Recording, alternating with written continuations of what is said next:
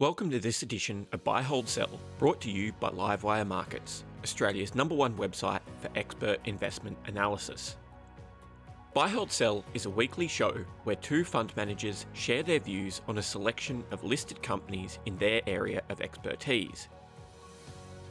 Buyers and sellers are what make the market, and you'll find that our guests don't always agree on the stocks being covered. Hit the subscribe button on your podcast player to be the first to receive new episodes each week. If there are stocks you'd like our guests to discuss, let us know by leaving a comment in the review segment.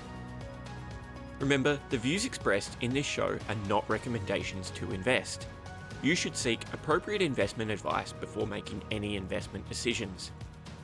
And of course, please read the disclaimer in the show's notes. Let's get into the show.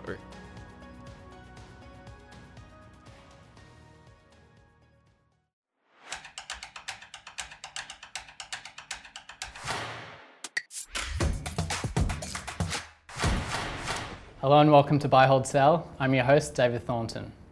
In challenging times, the quality of management teams are essential in order to preserve shareholder capital. But what makes a good management team? For that, we're joined by two fund managers who regularly meet up with some of the top management teams on the ASX. Anthony Aboud from Perpetual and Sean Fenton from Sage Capital. Welcome, guys. Thanks. Thanks. Okay, let's start with a bit of a checklist. Anthony, what do you look for in a management team? Yeah, look, it's a, it's a few things. We generally like uh, a business which are founder led. If not, uh, that, they've got that principal type mentality rather than agency type mentality. Management teams who walk the floor, understand their business extremely well.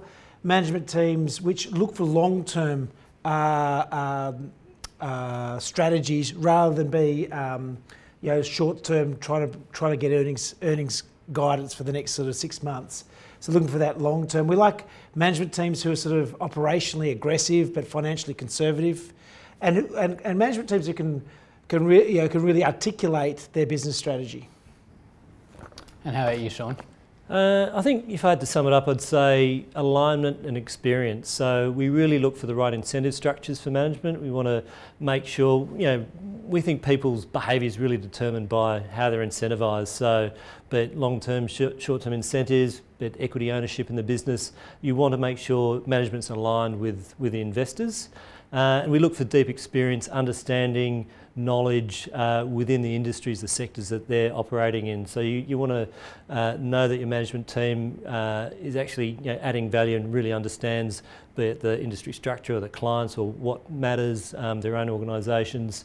And I'd say lastly, um, probably a positive relationship with the board. So board structure and governance is also an essential part of that overall management team.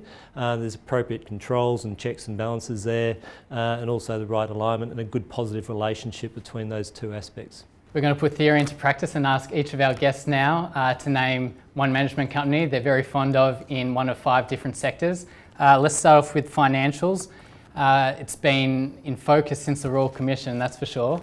Sean, what's the team in the financial sector you like? Yeah, we take a pretty broad view of financials. So we include stocks uh, like Computershare. So uh, yeah, Stuart Irving's been running that business for quite a long time now, and I think has done a great job uh, in terms of uh, managing it in terms of growth and efficiency through a tough period where cash rates were falling and taking a uh, you know, big uh, earnings slice away from them, getting costs down, hedging some of that, but also growing and, and taking opportunities that presented themselves. So buying the Wells Fargo business through uh, through through the COVID shutdown at a great price, really increasing their cash balances and giving them some great leverage to what we're seeing now, rising cash rates, uh, the ability to grow investment uh, returns through there. So, uh, done a great job over a long period of time. How about you, Anthony? Yeah, financials are Liberty Financial. Um, so it's it's James Boyle and Sherman Ma. As as you can see, it's a, it's a founder-led business. Uh, they're a company which um, you know, one of the few non-bank financial institutions which survived through the GFC and thrived ever since. They've built their business consistently over a couple of decades, and um, yeah, they've got a clearly articulated strategy of of looking to find business where the banks are, are pulling away from. So yeah, that we think that they're a good management team.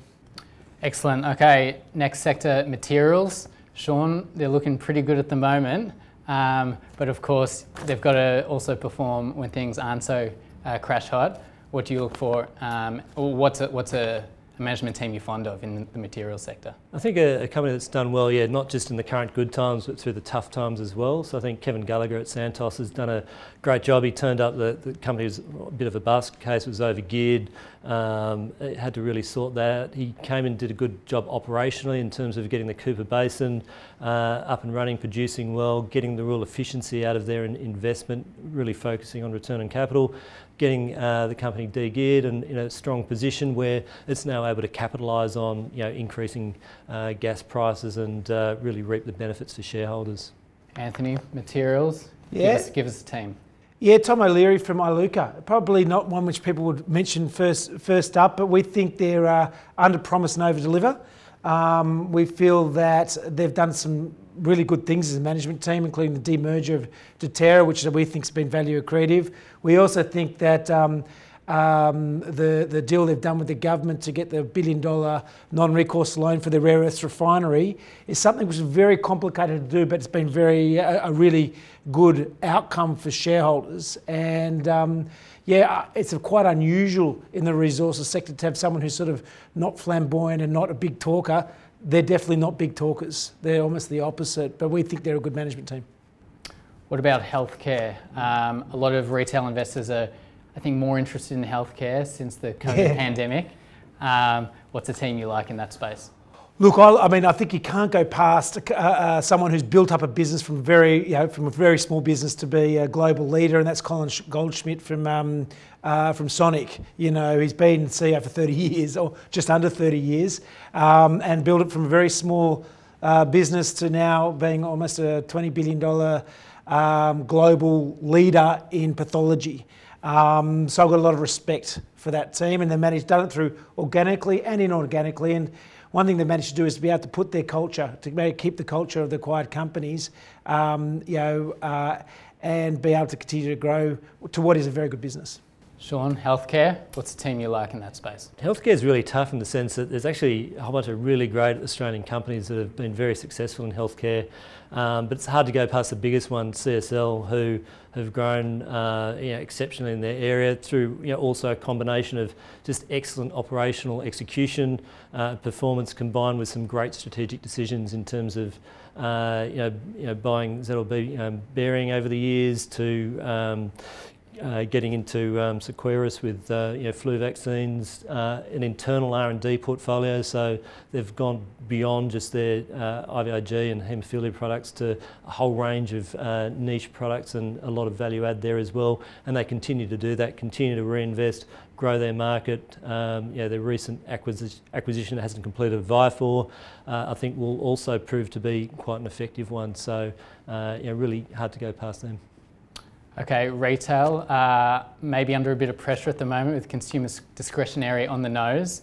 Uh, what's the team you like in that space? I think uh, for track record execution, you've probably got to go with uh, JB Hi-Fi, so uh, Terry Smart, and then Richard Murray, and back to Terry Smart again uh, along the way there. So they've executed through a few cycles through the GFC, grown themselves, reinvented themselves. Everyone said they were going to die when um, CDs and DVDs disappeared, but they found new categories, moved into consumer goods. Um, you know, Richard's moved off to Premier now and doing a good job there as well. They've also got a good management team.